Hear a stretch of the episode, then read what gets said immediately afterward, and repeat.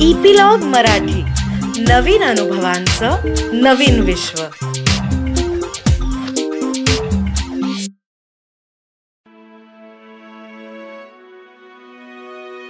नमस्कार मंडळी मी रीमा सदाशिव अमरापूरकर. बदल पेरणारी माणसाच्या या भागात तुमचं सगळ्यांचं मनापासून स्वागत करते. आजच्या आपल्या या भागात एक खास व्यक्ती आलेली आहे.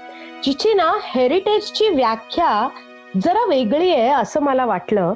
आणि ऍक्च्युली वर्ल्ड हेरिटेज जपणं ह्याला स्वतःच लाईफस्टाईल बनवलेली अशी ही व्यक्ती आहे. ओके त्याच्या आयुष्यातलं काम सुद्धा तो वर्ल्ड हेरिटेज जपण्याचंच त्याचं बहुतेक त्याचं ध्येय आहे असं मला वाटतं. म्हणून मी त्याला आज बोलवलेलं आहे. तर सगळ्यात आधी welcome to the show Avinash Harad. नमस्कार. नमस्कार अविनाश कसा आहेस? अगदी अगदी मजेत मध्ये व्हेरी गुड तर अविनाश की वर्ल्ड हेरिटेज हं. हे तुझ्या आयुष्याचं एक प्रकारे ध्येय आहे असं मला वाटतं. म्हणजे आता आपण जवळजवळ गेले नऊ दहा वर्ष मी तुझं काम जवळून फॉलो करते आहे आणि त्याच्यात जे माझ्या लक्षात आलंय त्याच्यावरून मी हे कन्क्लुजन काढलंय. पण सगळ्यात आधी तू आपल्या श्रोत्यांना हे सांग की तुझ्या दृष्टीने हेरिटेज म्हणजे नेमकं काय? माझ्या मते हेरिटेज म्हणजे शाश्वत जी काही जीवन पद्धती आहे सस्टेनेबल लिव्हिंग तर हे वर्तमानातलं आणि भविष्यातल्या सस्टेनेबल लिव्हिंगसाठी. आपल्याला जे जे भूतकाळामध्ये दिसतं सकारात्मक गोष्टी. ते सगळं जपणं म्हणजे वारसा जपणं आहे. उदाहरणार्थ आपल्याकडे पिढ्यानपिढ्या चालत आलेल्या गोष्टी मग. त्या लोककला असतील भाषा असेल अगदी आपलं रोजचं जेवण असेल किंवा शेतीतल्या काही पद्धती असतील या सगळ्या या सगळ्या मिळून आपला वारसा असं आपण म्हणू शकतो आणि हे सगळं. जपणं किमान डॉक्युमेंट करणं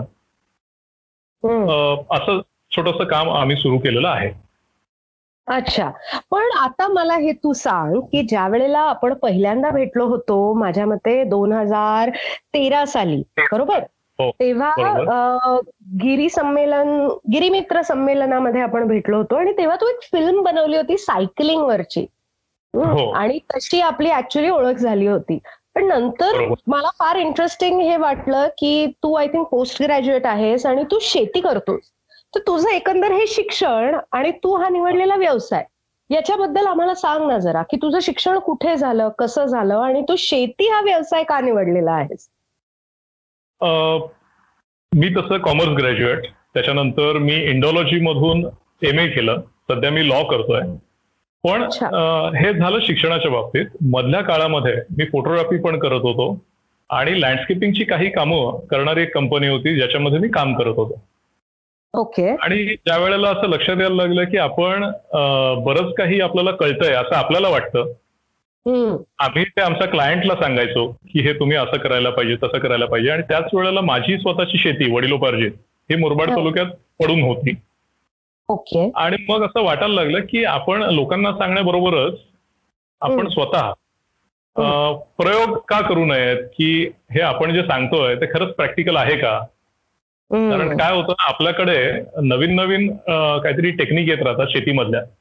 आणि आपण जी शेती करणारी मंडळी आहेत त्यांच्या अंगावर असं ते थोपून टाकतो की तुमचं ते जुनं सगळं सोडा नवीन पद्धतीने काहीतरी करायला पाहिजे. आणि मग ह्याच्यामध्ये शेतकरी आणि आपला समजा शासनाचा कृषी विभाग असेल किंवा बाकी काही मंडळी असतील सांगणारी यांच्यामध्ये तेवढं ट्युनिंग होत नाही कॉन्फ्लिक्ट. चालूच असतात आणि याला. दोन तीन गोष्टी कारणीभूत आहेत म्हणजे त्या शेतकऱ्याला असलेलं वर्षानुवर्षाचा अनुभव. त्यांनी शिकवलेल्या गोष्टी आणि. आपण काहीतरी इम्प्लिमेंट करायला सांगतो ते ह्याच्यामध्ये बराच फरक येतो मग ते असं. सारखं वाटायचं की आपण प्रत्यक्ष करून बघितलं तर काहीतरी होऊ शकेल.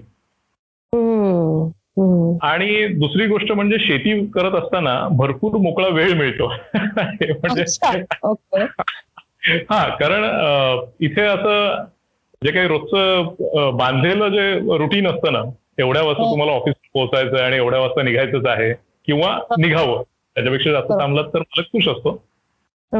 पण या सगळ्या गोष्टींचा विचार करता शेतीमध्ये तसा खूप मोकळा वेळ मिळू शकतो कारण. हा घराजवळ सगळं कामं असतात आपण सकाळी लवकर उठून काम करू शकतो अगदी दुपारी वाटलं ना तर आराम सुद्धा करायला वेळ मिळतो तर असं करून बराचसा स्वार्थी विचार करून मी हे शेतीकडे वळालो बर पण मग एवढा मोकळा वेळ मिळेल त्याचं काय करायचं असं तू ठरवलं होतंस तेव्हा? मोकळ्या वेळाचं करता येण्यासारखं बरंच आहे. कारण आपलं जसं तुम्ही म्हणालात की पहिली आपली जी भेट झाली होती ती गिरिमित्र संमेलनाच्या फिल्मच्या दरम्यान झालेली होती. बरोबर. तेव्हा सुद्धा आमचे मित्रमंडळी आणि मी चौदा दिवस आम्ही सायकल आणि एक बाईक असं घेऊन फिरत होतो सह्याद्रीमध्ये. आणि बर. बरेच ऑब्झर्वेशन करायला मिळत होते की प्रत्येक गावाचं म्हणजे दोन चार गाव मिळून असं एक मायक्रो क्लायमेट असतं की जे काही गोष्टींसाठी पोषक असतं. आणि आपण जे सरसकट वर्गवारी करतो की कोकण म्हणजे असं किंवा डेक्कन काटू म्हणजे असा तर हे असंही नाहीये प्रत्येक दोन चार गावं मिळून काही. गोष्टी वेगळ्याच तुम्हाला बघायला मिळतात. आणि हे असं सगळं करत असताना मग परत त्याच्यावरच आलं की मी ज्या भागात राहतोय त्या भागाचं काही वेगळेपण आहे का. आणि मग जाणवायला लागलं की प्रचंड आहे. आणि मग आता हा मोकळा वेळ जो मी म्हणत होतो की मिळतो तोही आता मला कमी पडतोय असं मला वाटतंय सध्या. इतक्या प्रचंड गोष्टी आजूबाजूला आहेत की ज्याच्यावरती. विचार करणं सुद्धा शक्य झालं नाहीये. त्याच्यावरती अभ्यास किंवा पुढचं काही करणं ही अजून फार पुढची गोष्ट आहे. मला आता सांग अविनाश की तू मुरबाडमध्ये राहतोयस तू शेती करतोयस हा? मी. लहानपणापासून शहरी भागात लहानाची मोठी झालेली आहे. म्हणून मला एक अत्यंत बेसिक प्रश्न पडलाय जो मी तुला विचारते. तो असा की शेतीमधून जे उत्पन्न होतं ते पुरतं का रे? कसं आहे उत्पन्नाच्या बाबतीत म्हणाल तर ते पुरवणं आपल्या हातातच असतं. सध्या गावाकडे गेल्यावर मला एक जाणवत आहे की माझं राहणीमानाचा जो खर्च आहे तो प्रचंड खाली आलाय. म्हणजे आधी. मला व्यवस्थित कपडे घालून मी दादरला यायचो कामाला तर. बाईकचा प्रवास त्यानंतर रेल्वेचं तिकीट वगैरे असं सगळं करून आणि बाहेरचं खाणं असं करून जो काही खर्च होता तो खूप जास्त होता बरोबर गावामध्ये राहताना शेती करताना ह्या सगळ्या गोष्टी अगदी कमीमध्ये होऊ शकतात आणि. शेतीबरोबर जर काही पूरक गोष्टी करत राहिलं तर मला वाटतं उत्पन्न बऱ्यापैकी असतं अर्थात. उत्पन्न पुरणारा जर माणूस तुम्ही शोधायला गेलात तर मला वाटतं जगामध्ये कोणीच सापडणार नाहीये. प्रत्येकाला स्वतःचं उत्पन्न कमीच वाटतं. बरोबर. पण हा तर असा जर सगळा विचार केला तर मला वाटतं की नाही उत्पन्न पुरू शकतं. फक्त सध्या आम्ही काही छोटे छोटे प्रयोग करत आहोत. म्हणजे फक्त शेती. हे आमच्याकडे पारंपरिक धारणा अशी आहे की चार महिने भात पेरायचं. म्हणजे पीक घ्यायचं चार महिने. त्यानंतर एखादं कडधान्य घ्यायचं. आणि शेती झाली असं समजायचं. आणि मग. उरलेले चार महिने हा म्हणजे चार चार महिने आठ महिने झाले. उरलेले चार. महिन्यात त्याचं काहीच करायचं नाही. तर त्याच्याऐवजी वर्षभर. जसं आपण नोकरी करतो ना रोजचे आठ तास कमीत कमी देतो आपण.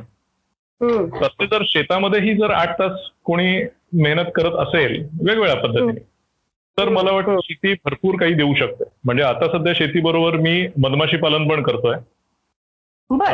Okay. हा. त्याच्या त्याच्याच बरोबर मत्स्य उत्पादन म्हणजे मत्स्यपालन करता येईल का तोही प्रयत्न चालू आहे. आमच्याकडे कोंबड्या पण अं, पाळलेल्या आहेत.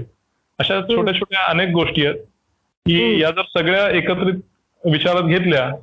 तर मात्र उत्पन्न नक्कीच पुरतं. पुरून उरतं सुद्धा. एवढं नक्की. ओके. ओके. ओके. मला आता सांग की हे सगळं करत असताना जेव्हा तू म्हणालास की मोकळा वेळ खूप मिळतो आणि आता तुला तो मिळत नाहीये वेळ माझ्या मते त्याच्यातला बराचसा तुझा वेळ हा अं, तू जे एक वस्तू संग्रहालय काढायचा काढायच्या प्रयत्नात आहेस त्याच्यासाठी मेहनत करतोयस आय थिंक टिटवाळ्यामध्ये ते वस्तू संग्रहालय येणार आहे if I am not uh, त्याच्याबद्दल सांग ना आम्हाला म्हणजे काय कन्सेप्ट आहे नेमकी या संग्रहालयाची? हो.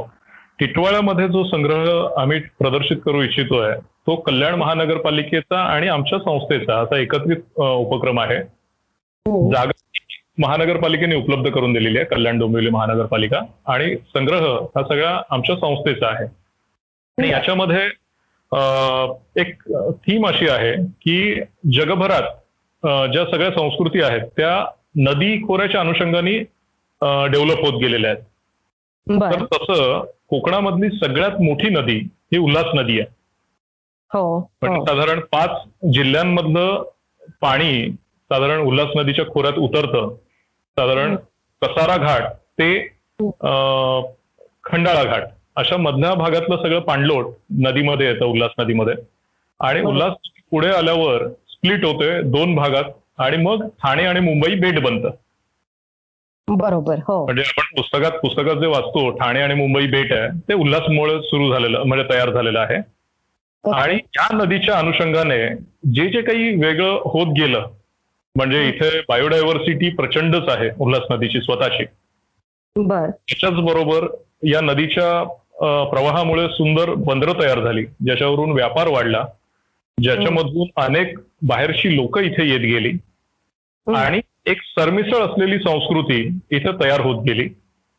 म्हणजे आपण नुसता एक मायग्रेशनचा मुद्दा घेतला तर आपल्याकडे अरबी अरब देशातून लोक आलेली आहेत इस्रायल मधून लोक आलेली आहेत असं सगळं. होत शेवटचं मोठं मायग्रेशन हे हिंदी कम्युनिटीचं उल्हासनगरच्या रूपाने इथे आहे.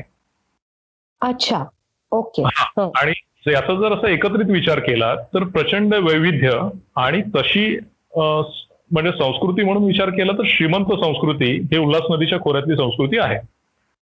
आणि मग. साहजिक होतं की प्रत्येक राजसत्तेला ह्या भागावर आधिपत्य असावं असं कायम वाटत आलं होतं. आणि मग त्याच्यामुळे आपल्याकडे भरपूर म्हणजे ह्या परिसरात प्रचंड उलथापालथ झालेली आहे राजकीय हम्म. हम्म. ह्या सगळ्याचा जर लेखाजोखा मांडायचा झाला तर काय करता येईल काय दाखवता येईल कारण विषय खूप मोठा आहे त्या मानाने त्याच्या मिळणाऱ्या वस्तू त्याच्याबद्दल काही सांगू शकतील अशा आणि त्याच्याबद्दलचा अभ्यास कारण ही प्रोसेस कायम सुरूच राहणार आहे. त्याच्याबद्दल माहिती घेत राहणं आणि त्याच्यावरती अनालाइज करणं. तर हम्म. असा हा उपक्रम आहे टिटवाळाच्या उल्हास संग्रहालयाचा. ओके मग त्या संग्रहालयात आम्हाला कारण आपण जेव्हा मैसूरला जातो हैदराबादला जातो दिल्लीला जातो तिथले जे सगळे संग्रहालय आहेत ते तिथे होऊन गेलेले राजे रजवाडे त्यांचे कपडे वस्तू हे. सगळं असणार आहे. पण आय थिंक तू मला मगाशी काहीतरी सांगत होतास की हे संग्रहालय तसं नाहीये इतर ह्याच्यासारखं. तर हो, एक्झॅक्टली काय पर्स्पेक्टिव्ह आहे आपल्या संग्रहालयाचं? टिटवाळ्याचं जे संग्रहालय आहे त्याच्यात आमची तीन चार दालनं आहेत. आणि ज्याच्यापैकी फक्त एक दालन हे राजसत्तेचं आहे. त्याच्या व्यतिरिक्त जी दालनं आहेत त्याच्यामध्ये सामान्य माणसाचं आयुष्य म्हणजे आपल्याकडे एकेकाळी ज्या काही बाहेरून वस्तू यायच्या ज्या सामान्य माणसाच्या वापरात असायच्या मग त्याच्यामध्ये दिवे असतील किंवा काही वाद्य सुद्धा असतील. तर अशापासून सगळ्या गोष्टी घेतल्यात जेणेकरून बघणाऱ्या माणसाला कदाचित म्हणजे जुन्या पिढीतली मंडळी बऱ्याच. ठिकाणी असं सांगतील की अरे हे आमच्या घरात पण होतं माझ्या लहानपणी बरोबर. कुठेतरी रिलेट व्हावं असा एक प्रयत्न आहे कारण काय होतंय आपल्या पुस्तकी जो काही इतिहास आहे सगळा. हा खरं बघितलं तर हा फक्त राजसत्तांचा इतिहास आहे बरोबर पण त्याच वेळी सामान्य माणसं कशी जगत होती त्यांच्या धारणा काय होत्या त्यांच्या समोरचे प्रश्न काय होते त्याच्यावर त्यांनी उत्तरं काय शोधलेली याच्याबद्दल. संग्रहामध्ये फार मांडणी होत नाही. आणि मग तर या संदर्भात टिटवाळ्याची जी जागा आहे ती. फक्त उल्हास नदी खोरं या कन्सेप्टची अं, बांधलेली असल्यामुळे बाकी अशा अनेक गोष्टी आहेत की ज्या आम्ही तिथे मांडू शकत नाही आणि मग त्यासाठी आम्ही मुरबाड जवळ एक छोटस परत संग्रहालय उभं करतोय. सध्या त्याचं बांधकाम सुरू आहे. आणि त्या. ठिकाणी असं काही बंधन नसेल ते संपूर्ण हे समर्पित असेल आपल्या पारंपरिक ज्ञानाला ट्रेडिशनल नॉलेज मग चाल मग त्याच्यातलं आपले भाषा आली त्याच्यातले भाषेतले शब्द आले त्या शब्दांचे संदर्भ आले. वेगळ्या चालीरीती आल्या. असं. सगळं असं सगळं एकत्र काहीतरी मांडावं असा प्रयत्न आम्ही आता दुसऱ्या संग्रहालयात करतोय. संस्कृती संग्रहालय. सध्या आम्ही त्याचं नाव काय फार ठरवलेलं नाहीये. फक्त ते. आम्हाला बोलायला म्हणून आम्ही संस्कृती संग्रहालय असं त्याला म्हणतोय. तर असा हा दुसरा प्रयत्न चाललाय. आणि यात. वेगळी सांगायची गोष्ट म्हणजे अशी की आम्ही संग्रहालय संग्रहालय जरी म्हणत असलो तरी त्याच्याबरोबर आम्ही दोन तीन अजून शब्दांचे डबे जोडतो. ते म्हणजे आहेत संशोधन केंद्र. कारण असं वाटायला लागलंय की संग्रहालय ज्या वेळेला म्हणतो ना त्यावेळेला मला स्वतःलाच माझ्या ज्या संग्रहालयाच्या कल्पना होत्या त्याच्यापेक्षा हे वेगळं आहे. म्हणजे हे इंटरॅक्टिव्ह असावं. लोकांनी इथे येऊन काही गोष्टी आम्हाला पण सांगाव्यात. एकत्र. बसून छानपैकी चर्चा व्हावी आणि वस्तूंपेक्षा जी माहिती गोळा होत जाईल. ती उपयोगात येणारी असावी अच्छा कारण काचेच्या पेटीतल्या वस्तू ह्या आपल्याला माहिती देतातच त्याच्याबद्दल शंकाच नाही आहे पण. त्याच्या पलीकडे जाऊन जेव्हा त्याच्यावर चर्चा होते विद्यार्थी ते बघतात त्याच्यातून काहीतरी एक चांगलं सकारात्मक असं बाहेर येतं. किंवा आधीच्या पिढ्यांनी जपलेला अज्ञान सुद्धा कदाचित बाहेर येत असेल. हा बरोबर. असं बऱ्याच वेळेला होतं. तर या सगळ्या गोष्टी याच्याबद्दल इंटरॅक्टिव्ह काहीतरी असावं असा तो सगळा प्रयत्न आहे संस्कृती संग्रहालयाचा. त्यामुळे ते आम्ही अं, संशोधन केंद्र असं जास्त म्हणतो.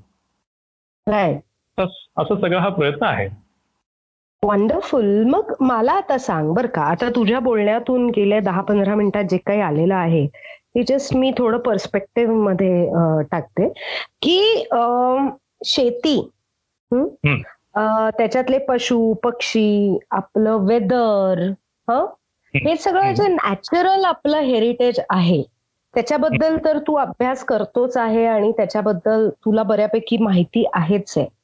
पण तू जे आता ह्या संग्रहालयात संग्रहालय आणि संशोधन केंद्र टिटवाळा आणि तुझ्या गावाजवळचं अं, त्याच्यामध्ये जे तू उभं करू पाहतोयस ती पूर्णपणे आपली जी संस्कृती आहे हं.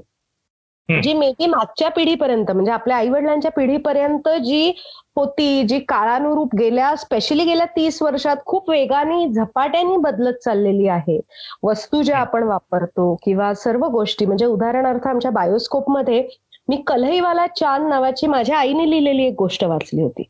तर माझ्या आईला ती प्रक्रिया पूर्ण कल्हई लावणं हा पितळ्याच्या भांड्यांना ही प्रक्रिया पूर्णपणे माहिती होती. किंबहुना ती दर महिन्याला तिची ती विटनेस होती की तो कल्हईवाला नेहमी यायचा आणि ते कल्हई लावून जायचा भांड्यांना. ओके. पण मला ओके मला हे माहितीच नाहीये कल्हई लावणं म्हणजे काय. कारण मी जशी लहानाची मोठी होतीये तसं आमच्याकडे अल्युमिनियम स्टील मग सिरॅमिक प्लास्टिक आता मायक्रोवेव्ह मुळे तर सगळी काचेची आणि प्लास्टिकची भांडी वगैरे असंच सगळं आलेलं आहे. सो ह्याच्यामध्ये अगदी आता एक तीस चाळीस वर्षापूर्वीपर्यंत जे एक्झिस्टन्समध्ये होतं अशा वस्तू पण असणार आहेत का रे? तशाही वस्तू आहेत. पण त्यावेळेला ना त्या वस्तू मांडताना आम्ही त्या वेगळ्या स्वरूपात मांडाव्यात असा एक विचार करतो म्हणजे एक साधी गोष्ट की आता आपल्या पेपरमध्ये ज्या वेळेला भरपूर पाऊस पडतो धोधो पाऊस पडतो त्याच्या दुसऱ्या दिवशी. पेपरला बातमी असते मुसळधार पाऊस पडला. हो पण मुसळधार म्हणजे त्यांना काय म्हणायचंय हे आपल्याला तसं माहिती आहे. पण मुसळ काय असतं हे आपल्या नवीन मुलांना माहिती आहे का? तर-. हो. तर आम्ही प्रयत्न असा करतोय की ज्या वेळेला हे सगळं मांडलं जाईल म्हणजे समजा हा. जर आम्ही मुसळ डिस्प्ले मध्ये असेल तर तो मुसळ हा शब्द आपल्या भाषेत आलाय का? किती ठिकाणी आलाय? कशा पद्धतीने तो वापरला गेलाय? अशा म्हणी वगैरे पण लिहाव्यात असा प्रयत्न करतोय. म्हणजे हा म्हणजे एक छोटस की पोलिसांनी चोरांच्या मुसक्या आवळल्या असं आपण. सहज वाचतो आता ही. मुसकी आवळणी मुसकी आवळणं म्हणजे काय तर आमच्याकडे भात पिकून झाल्यानंतर पिकल्यानंतर त्याची ते संपूर्ण म्हणजे असं समजा तृणधान्य असेल तर ते गवतावरच्या शेवटी धान्य असतं ते. काढायची पद्धत काय असते तर ते झोडलं जातं एक वेळ किंवा हो. पेर घातला जातो ज्याच्यामध्ये जनावरं पायाने ते तुडवतात आणि ते धान्य बाजूला काढतात बरोबर. त्यामुळे हो. मध्ये मध्ये खळ्यामध्ये एक खांब रोवलेला असतो आणि त्याच्या बाजूला जनावरांचा एक ताफा फिरत असतो बांधलेला. आणि. त्यांच्या पायाने ते सगळं मळलं जातं आणि धान्य बाजूला होतं. अशा वेळेला जनावरांनी ते खाऊ नये चालता चालता. म्हणून एक छोटीशी टोपली विणलेली असते. जी जनावरांच्या तोंडाला बांधली जाते. आणि त्याला म्हणतात मुसक्या बांधणे. ओ बर बर बर बर बर बर. ओके. तर थोडक्यात चोरांच्या मुसक्या आवळल्या किंवा चोरांच्या मुसक्या बांधल्या हा जो काही शब्द आहे मराठीतला हा वाक्प्रचार आहे तर ह्याला संदर्भ जर असं जात गेला ना तर कदाचित दोन चार पिढ्यानंतर ह्या शब्द सुद्धा म्हणजे हे वाक्प्रचार वापरातून हद्दपार होते. आणि. शेवटी भाषेचा दर्जा किंवा भाषेची श्रीमंती कशावरून आपण ठरवतो तर त्याच्यात असलेल्या शब्दांवरून अर्थात. नवीन शब्द भाषेत येतच राहणार आहेत काळानुरूप काही शब्द जाणारच आहेत एवढं नक्की पण जेवढं शक्य आहे त्याचा तेवढा संदर्भ टिकावा असा हा सगळा प्रयत्न आहे. वा म्हणजे you are looking at heritage किंवा वारसा एन्व्हायरमेंटच्या दृष्टीने वस्तूंच्या माध्यमातून आणि भाषेच्या सुद्धा माध्यमातून. बरोबर? हो. हा आणि मला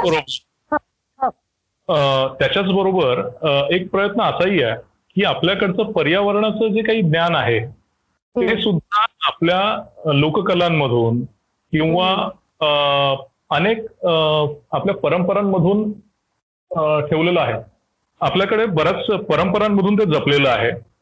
त्याचं नवीन जे काही रूपांतरण आहे ते आपण जर करू शकलो म्हणजे आता एक केंद्र सरकारने कायदा आणला होता बायोडायव्हर्सिटी रजिस्टर नावाचा. प्रत्येक गावाला त्यांचं पब्लिक बायोडायव्हर्सिटी रजिस्टर पीबीआर बनवायला सांगितलेलं. आणि हे केंद्र सरकारचा कायदा आहे. ओके त्याच्यामध्ये स्थानिक प्रजाती म्हणजे धान्याच्या जर कडधान्य असतील तर त्याच्या प्रजाती याच्याच बरोबर त्याच्या आजूबाजूला आढळणारी झाडं. औषधी वनस्पती प्राणी अशा सगळ्यांचं डॉक्युमेंटेशन करायला सांगितलेलं. आता हे सुरू असताना मुरबाड तालुक्यातलं एक गाव आमच्या असं लक्षात आलं की ज्या ठिकाणी जंगलामध्ये म्हणजे एक देवराई आहे त्या देवराईमध्ये एक देवस्थान आहे शंकराचं. बर. आणि तिथे वीस वर्ष आधीपर्यंत अशी ट्रेडिशन होती की त्या भागात गवे यायचे रानगवा. हो. आणि रानगव्याच्या शेणापासून ते मंदिर सारवलं जायचं आणि मग त्यांची जत्रा असायची. आता हो. हा जो काही सगळा प्रकार आहे याचा अर्थ कित्येक पिढ्यानपिढ्या आपल्याला नेमकं माहिती आहे की रानगवे कुठल्या रूटनी प्रवास करतात आणि ते कसे इकडे येतात आणि कुठल्या दरम्यान ते कुठे असतात. हा त्याचं हा छानपैकी उदाहरण आहे. कारण माग- मागे साधारण दहा वर्षापूर्वी आम्हाला एक माऊली किल्ल्यावरती रानगवा दिसला. हा. आणि मग आम्ही विचारत पडलो की रानगवे आजूबाजूला कुठे आहेत? तर इकडे म्हणजे ताडोबा वगैरे भागात तर रानगवे होते किंवा इकडे कोल्हापूर भागात रानगवे आहेत जे महाबळेश्वर पर्यंत येतात. पण हो. मग मुरबाड तालुक्यात आणि शहापूर तालुक्यात रानगवा कसा काय? तर त्यावेळेला ब्रिटिश आमदानीतले जे गॅझेटियर आहेत अठराशे ब्याऐंशीचे. त्याच्यामध्ये सापडले की कोल्हापूर भागातले यंग मेल म्हणजे एकट जे गवे असतात ते स्वतःची. ताकद वाढवण्यासाठी कारण त्यांना चॅलेंज करायचं असतं तिथल्या गव्याला जो हो. सध्याचा नेता असतो तर. त्यासाठी हे गवे चालत चालत चालत जव्हार पर्यंत येतात एक दोन वर्षाचा वेळ काढतात तिकडे आणि संपूर्ण ताकद कमावली की तिकडे जाऊन परत हो. कोल्हापुरात जाऊन क्लेम करतात एखाद्या कळपावरती म्हणजे- हा म्हणजे हे डॉक्युमेंटेशन ब्रिटिशांनी केलं तेच आता आपण पीबीआरमध्ये करणार आहोत. पण तेच हो. त्या गावातल्या लोकांना कन्फर्म माहिती आहे की गवे कुठल्या काळात कुठून येतात आणि कसे त्या देवराईमध्ये घुटमळून कसे पुढे जातात. त्यामुळे त्यांचं. ट्रेडिशन ते शेण आणि त्यांचं ती जत्रा असं ते सगळं ठरलेलं आहे. जर आपण हे रिलेट करू शकलो तर मला वाटतं ब्रिटिश गॅझेटपेक्षा सुद्धा हे जुने रेफरन्स आहेत या मायग्रेशनचे बरोबर. बरोबर. म्हणजे जो जे कलेक्टिव्ह इंटेलिजन्स आपण ज्याला म्हणतो अविनाश की जे पिढ्यानपिढ्यांपासून आपल्याकडे येत जातं बरोबर? माहिती आज्याकडून मुलाकडे मुला नातवाकडे नातवाकडून त्याच्या नातवाकडे असा जो हा कलेक्टिव्ह इंटेलिजन्स पिढ्यानपिढ्या पास ऑन होतो तो पण प्रिझर्व्ह करणं खूप आवश्यक आहे नाही का? म्हणजे नाही तर बदलत्या टेक्नॉलॉजी बरोबर आपल्याला आज दिसतं की मुलांना शेती करायची नसते त्यांना कोणत्या तरी ऑफिसमध्ये मग तो शिपायाची नोकरी असली तरी चालते पण त्यांना शेती करायची नसते. Right so conserving this collective intelligence intergenerational intelligence is so so crucial आणि याच्यासाठी uh, काय पावलं उचलता येतील रे? म्हणजे आता आय थिंक तू वनवासी आणि आदिवासी समाजामध्ये पण काम केलेलं आहेस. तर हा जो त्यांच्याकडे जो इनहेरंट इंटेलिजन्स आलेला आहे निसर्गाच्या बाबतीतला शेतीच्या बाबतीतला तो कन्झर्व करण्यासाठी काय पावलं उचलली पाहिजेत असं तुला वाटतं? शासकीय पातळीवर याच्यावर जर मध्ये विचार केला तर पीबीआर सारख्या ज्या गोष्टी आहेत हे दुसरं तिसरं काही नाहीये. हे तेच आहे की ट्रेडिशनल नॉलेज कन्झर्व करण्याचा शासनातर्फे झालेला प्रयत्न.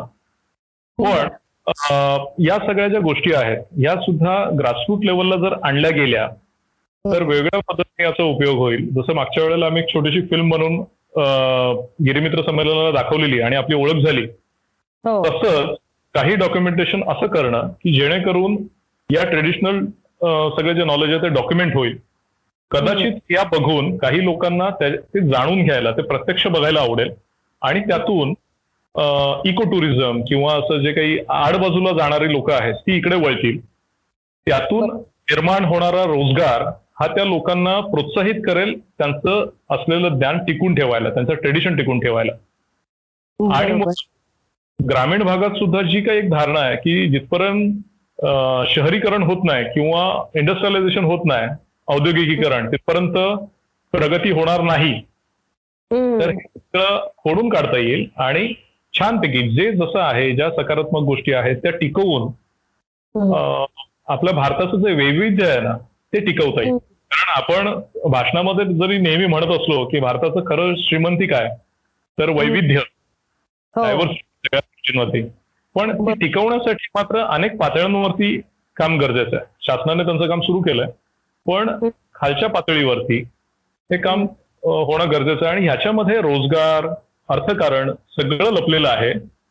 हो. जे हा जे खरं तर सगळ्यांनी मिळून काहीतरी करण्यासारखी गोष्ट आहे. Right right right. पण मग आता मला सांग की तुझी जी संस्था आहे अश्वमेध राईट. ती या दृष्टीने काही करते का? काही रिसर्च सुरू आहे का? किंवा काय तुमचे प्रयत्न सुरू आहेत? जसं आता मगाशी संशोधन केंद्र आणि संग्रहालयाचं आपण म्हणालो एक छोटंसं. वाचनालय आहे. आणि. त्याच्याच बरोबर काही प्रयोग आम्ही स्वतःच करून बघत आहोत. म्हणजे अगदी सह्याद्रीच्या भागामध्ये जे. आडबाजूला आदिवासी वस्ती आहे जिथली मुलं स्टॅमिना जर त्यांचं म्हणाल तर तो आपल्यापेक्षा चौपट वगैरे नक्कीच असतो. बरोबर. आणि ते बिचारे नोकरी शोधत असतात कुठेतरी एमआयडीसी मध्ये. त्यांना जो काही पैसे मिळणार असतात त्याच्यामध्ये त्यांच्या आवडीनिवडी बऱ्याचशा दाबूनच ठेवल्या जातात कारण ही मंडळींना खरं तर निसर्गात राहायला आवडत असतं सगळं असतं पण इलाज नसतो दुसरा नोकरी करण्याशिवाय आम्ही. असाही प्रयत्न करत आहोत की या मुलांना ऍडव्हेंचर स्पोर्ट जे आहे म्हणजे हाईक करणं असेल ट्रेक करणं असेल आउटडोअर एक्सपर्ट म्हणून काम करणं असेल तर गोष्टी करता याव्यात. किंवा नेचर गाईड म्हणून जर त्यांना एखादा पक्षी दाखवता म्हणजे ते पक्षी पटकन लोकेट करू शकतात त्यांची. नजर चांगली बनलेली असते की ते झाडावरचं जो आपल्याला दिसत नाही तो. पक्षी सहज दाखवतात की त्या फांदीवर पक्षी बसलाय अमुक अमुक. तर.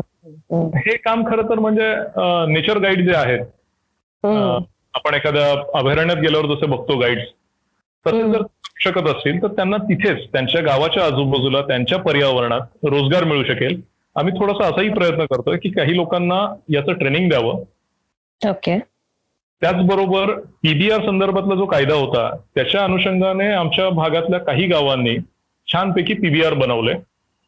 बायोडायव्हर्सिटी तर. त्याचं असेसमेंट करून कोणामध्ये काही अजून ऍड करता येईल का.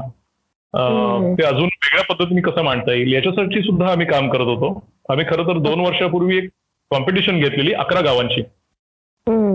आणि त्यातून एक गाव आम्ही निवडलं की आम्हाला असं वाटलं की या गावाने खूप त्यातल्या त्यात खूप चांगल्या पद्धतीने डॉक्युमेंटेशन केलेलं आहे. आणि. नंतर तशाच प्रकारची महाराष्ट्र शासनाने एक प्रतियोगिता आयोजित केली कॉम्पिटिशन घेतली. आणि. परत महाराष्ट्र शासनाने तेच गाव निवडलं जे आम्ही निवडलं होतं मुरबाड तालुक्यातलं. त्यामुळे अशा काही गोष्टी सुरू आहेत की हा. जी काही चाललंय ती योग्य दिशेने चालल्यासारखी वाटतायत का? अजून काय करता येईल? असं ही संस्था थोडस प्रयत्न करत आहे सध्या. बर बर. म्हणजे heritage conservation in every form याचा तुम्ही प्रयत्न करत आहात. पण आता एक जनरल प्रश्न मी विचारते हा अविनाश की तू मुंबईतही काम केलेलं आहेस तू आता गावात राहतोयस तू पोस्ट ग्रॅज्युएट आहेस तुला काय वाटतं रे की जे गेल्या दहा पंधरा वर्षात जे सोसायट सोसायटल ट्रान्झिशन असंच मी म्हणेन बरं का की आपल्या समाजामध्ये जो बदल घडत आहेत त्याच्यामध्ये पुढे जाऊन काय मेन प्रॉब्लेम्स आहेत? कारण तू नवीन तरुणांशी पण तुझा संवाद असतो सतत तुझ्या ऍडव्हेंचर स्पोर्ट्स आणि ह्याच्यामुळे. तर तुला काय वाटतं की काय असे तू रेड फ्लॅग्स देशील की we as a society we need to watch out for this असं तुला वाटतं? गेल्या काही वर्षात एक बदल मला असा अनुभवायला मिळतोय की ज्या वेळेला मी कॉलेजला होतो म्हणजे साधारण वीस वर्ष आधी. त्यावेळेला आम्हाला फक्त पुस्तकं उपलब्ध होती की ज्याच्यामधून आम्ही रेफरन्स काढू शकायचो आम्ही आमची माहिती पडताळून पाहाय पाहू शकायचो वगैरे. मधल्या काळात आपल्या हातात जो स्मार्टफोन आला जे गुगल आलं. त्याने प्रचंड माहिती आपल्या डोळ्यासमोर आणून ठेवली आणि ह्या सगळ्या माहितीमध्ये आपल्याला असं एक वाटायला लागलं की आपण ग्लोबल असलं पाहिजे. आपले विचार ग्लोबल असले पाहिजेत. आणि हे सगळं ग्लोबल ग्लोबल करताना लोकल जे काय होतं ना ते आपण हरवायला लागलो. म्हणजे. आज जर एखाद्या मुलाला विचारलं की आपल्या शेजारचं धरण कुठलं ज्याचं पाणी आपण पितोय आपल्याला प्यायचं पाणी कुठून येतं तर त्याला पटकन ते सांगता येत नाही. बरोबर. आणि हे प्रकर्षाने जाणवलं मागच्या लॉकडाऊन मध्ये. म्हणजे. लॉकडाऊन झाल्यावर आपल्याला असं जाणवायला लागलं की नेटने आपण व्हर्च्युअली सगळे जरी जगाशी कनेक्ट असलो. तरी येणारं दूध किंवा येणारा भाजीपाला हा कुठून येतोय? हेही आपल्याला माहिती असायला हवं होतं. आणि- बरोबर. कारण ज्या वेळेला डिझास्टर एखादा होतो त्यावेळेला ह्या सगळ्या टेक्नॉलॉजी कोलमडून पडतात. म्हणजे दोन हजार पाच. मध्ये ज्या वेळेला पूर येऊन गेला त्यावेळेला आमच्या गावात साधारण पंचेचाळीस दिवस लाईटच नव्हती. इलेक्ट्रिसिटी सप्लायच बंद होता. बापरे. हो हा आणि त्यावेळेला मोबाईल कधीतरी एकदा चार्ज करून त्यातले सगळे फोन नंबर आम्ही कागदावर लिहून काढलेले कारण फोन चालूच नसायचा आणि जर फोन हं. करायचा असेल तर ते नंबर आम्हाला कामा यायचे तर आपण किती डिपेंडन्सी वाढवतोय या टेक्नॉलॉजीवरची हा एक हम्म. विचार करण्यासारखी गोष्ट आहे बरं ह्याच्यामध्ये ना म्हणजे मला असं वाटतं की आपण कशाच्या मागे धावतोय हे प्रत्येकाने स्वतः विचार करायची गरज आहे म्हणजे आपल्याला खरंच आपल्या गरजा काय. गरजा दोन्ही प्रकारे आर्थिक सुद्धा असतील किंवा बौद्धिक सुद्धा असतील. बरोबर. माणसाचा माणूस पण याच्यातच आहे की त्याला बौद्धिक गरजा आहेत वेगळ्या. तर. बाकी प्राण्यांना तशा जर बाकी सगळ्या गरजा म्हणजे त्यांच्या भुकेच्या आणि शारीरिक गरजा भागल्या तर त्यांना काही फार हवं न- असतं असं काही नाहीये. बरोबर. म्हणजे मायग्रेशन करतात प्राणी पण ते कुठल्या ना कुठल्या कारणाने करतात म्हणजे त्यांच्या पुनरुत्पादनासाठी असेल वगैरे माणूस तसं नाहीये माणसाच्या सगळ्या गरजा पूर्ण झाल्या ना की मग त्याला बौद्धिक गरज सतावायला लागते आणि मग हो. एखादा कोलंबस बोर्ड घेऊन निघतो किंवा हम्म. दुसरा कोणतरी एक ध्रुव शोधायला निघतो बरोबर तर तसं आपल्या गरजा काय आहेत आपल्याला नेमकं काय हवंय आणि ते हम्म. आपण कसं मिळवणार आहोत मुळात आपण जे काही सध्या करतोय. ते तो रस्ता आपल्याला त्या आपल्या गरजेकडे घेऊन जाणार आहे का? त्याची पूर्तता होणार आहे का? असं काहीतरी असायला पाहिजे. कारण हल्ली माझ्या आमच्या आजूबाजूला असे बरीच मुलं आहेत की ज्यांच्याकडे इन्फॉर्मेशन भरपूर आहे. पण त्या कशा अप्लाय करायच्या कुठे अप्लाय करायच्या याच्याबद्दल त्यांचा गोंधळ झालेला असतो. असं मला वाटतं. आता मी चुकीचं असू शकेन. राईट राईट राईट नाही कारण इन्फॉर्मेशनचा ब्लास्टच म्हटलं तरी चालेल ना रे. प्रत्येकाच्या हाताशी आता काय सनावळी आणि औरंगजेबाच्या मुलाचं नाव काय होतं आणि शिवाजी महाराजांच्या वडिलांचं नाव काय होतं हे आपल्याला लक्षात ठेवायची गरजच नाहीये ना.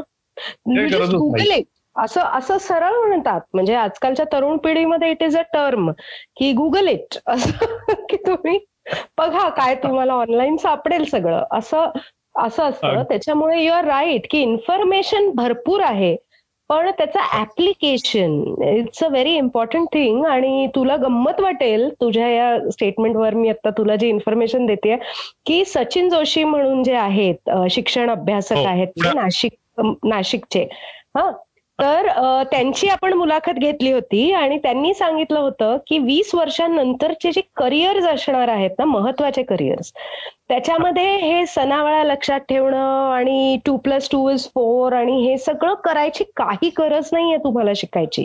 तुम्हाला त्या सगळ्याचं ऍप्लिकेशन कसं करायचंय हे शिकावं लागणार आहे. कारण हे बाकी सगळं मशीन्स करणार आहेत.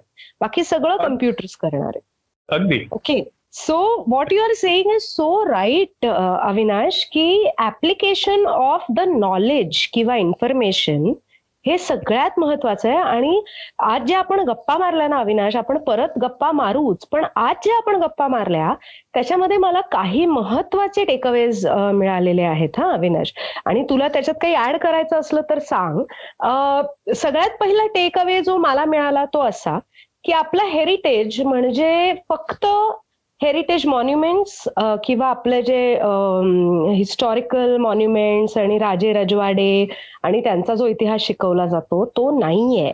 आपला इतिहास आपला वारसा म्हणजे आपल्या आधीच्या पिढ्या आपल्या आधीचा समाज कसा जगत होता सामान्य माणूस कसा जगत होता हा सुद्धा आपला वारसा आहे आणि तो सुद्धा आपण जपला पाहिजे.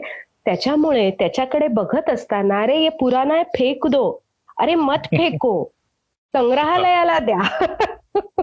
कारण कारण आपले आई वडील त्याच्यातून शिकलेले आहेत. आपण कुठे कुठेतरी त्याच्यातून शिकलेलो आहोत. जो ट्रेडिशनल विजडम किंवा कलेक्टिव्ह इंटेलिजन्स ज्याला म्हणतात तो या गोष्टींमुळे पुढे आपल्यापर्यंत आलेला आहे. आणि म्हणून ह्या सगळ्या गोष्टी महत्त्वाच्या आहेत.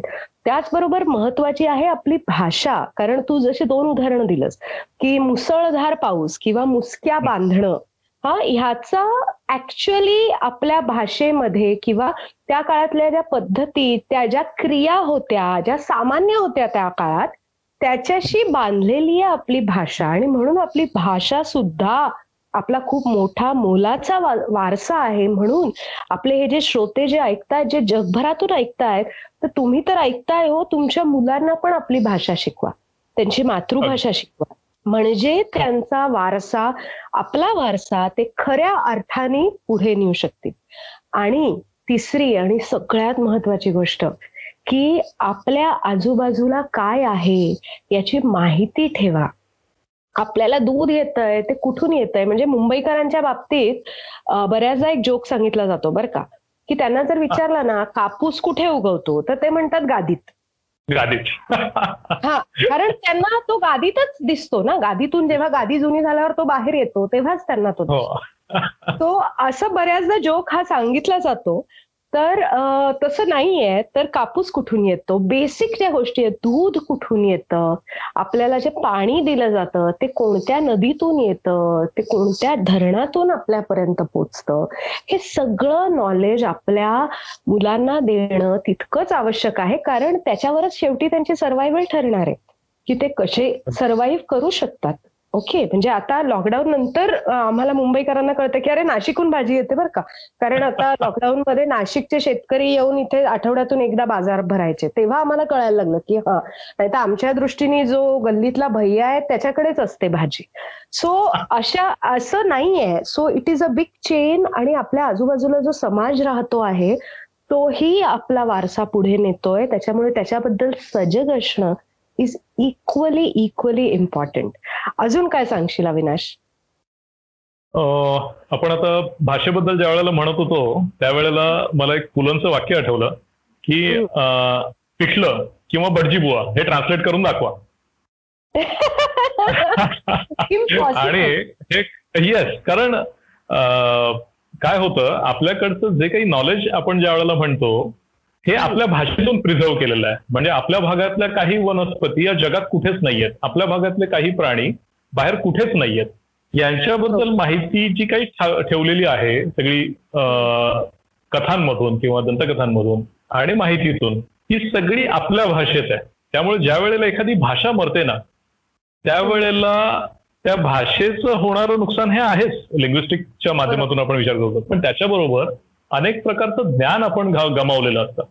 म्हणजे साधी गोष्ट की आता आम्ही ज्या वेळेला रोजचं जेवण जेवतो त्यावेळेला आम्हाला काय भाजी दिसते? तर फ्लॉवर दिसते कोबी दिसते सगळ्या गोष्टी दिसतात. ज्या खरं तर बाहेरून आलेल्या आहेत. बटाटा असतो भाजीमध्ये.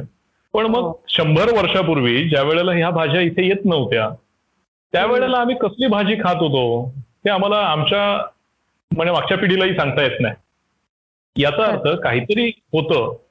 की जे एडिबल होतं जे जंगलात उगवायचं आणि आमच्या ताटात यायचं आम्ही कदाचित बटाटा सहज मिळतो म्हणून तो खरेदी करायला लागलो.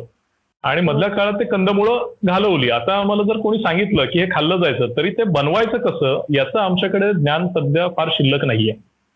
बरोबर बरोबर. म्हणजे आणि तर हरवत चालली आहे आणि ती आपल्या भाषेतून सांभाळून ठेवणं जास्त सोपं होतं. म्हणून हा भाषेवर असलेला जरा जोर आहे. आणि त्याच्याच बरोबर अनेक अशा गोष्टी आहेत अनेक अशा गोष्टी आहेत कारण इथलं जे पावसाचं प्रमाण आहे ते कदाचित रत्नागिरीत वेगळं असेल ते जुन्नरमध्ये वेगळं असेल पण मग. इथल्या पावसात टिकू शकणारी जनावरं कुठली याच्याबद्दल ज्या वेळेला येतं. त्यावेळेला आपल्याला परत शेवटी आपलंच म्हणजे तो रिसर्च हा खरं तर परत घेतलेला सर्चच असतो दरवेळेला आपल्याला फार काही नवीन असं सापडत नाही आपण जो मागेच वळून बघतो आणि हे. सगळ्याच बाबतीत आहे म्हणजे जे लोक म्हणतात की आम्हाला इतिहास आवडत नाही.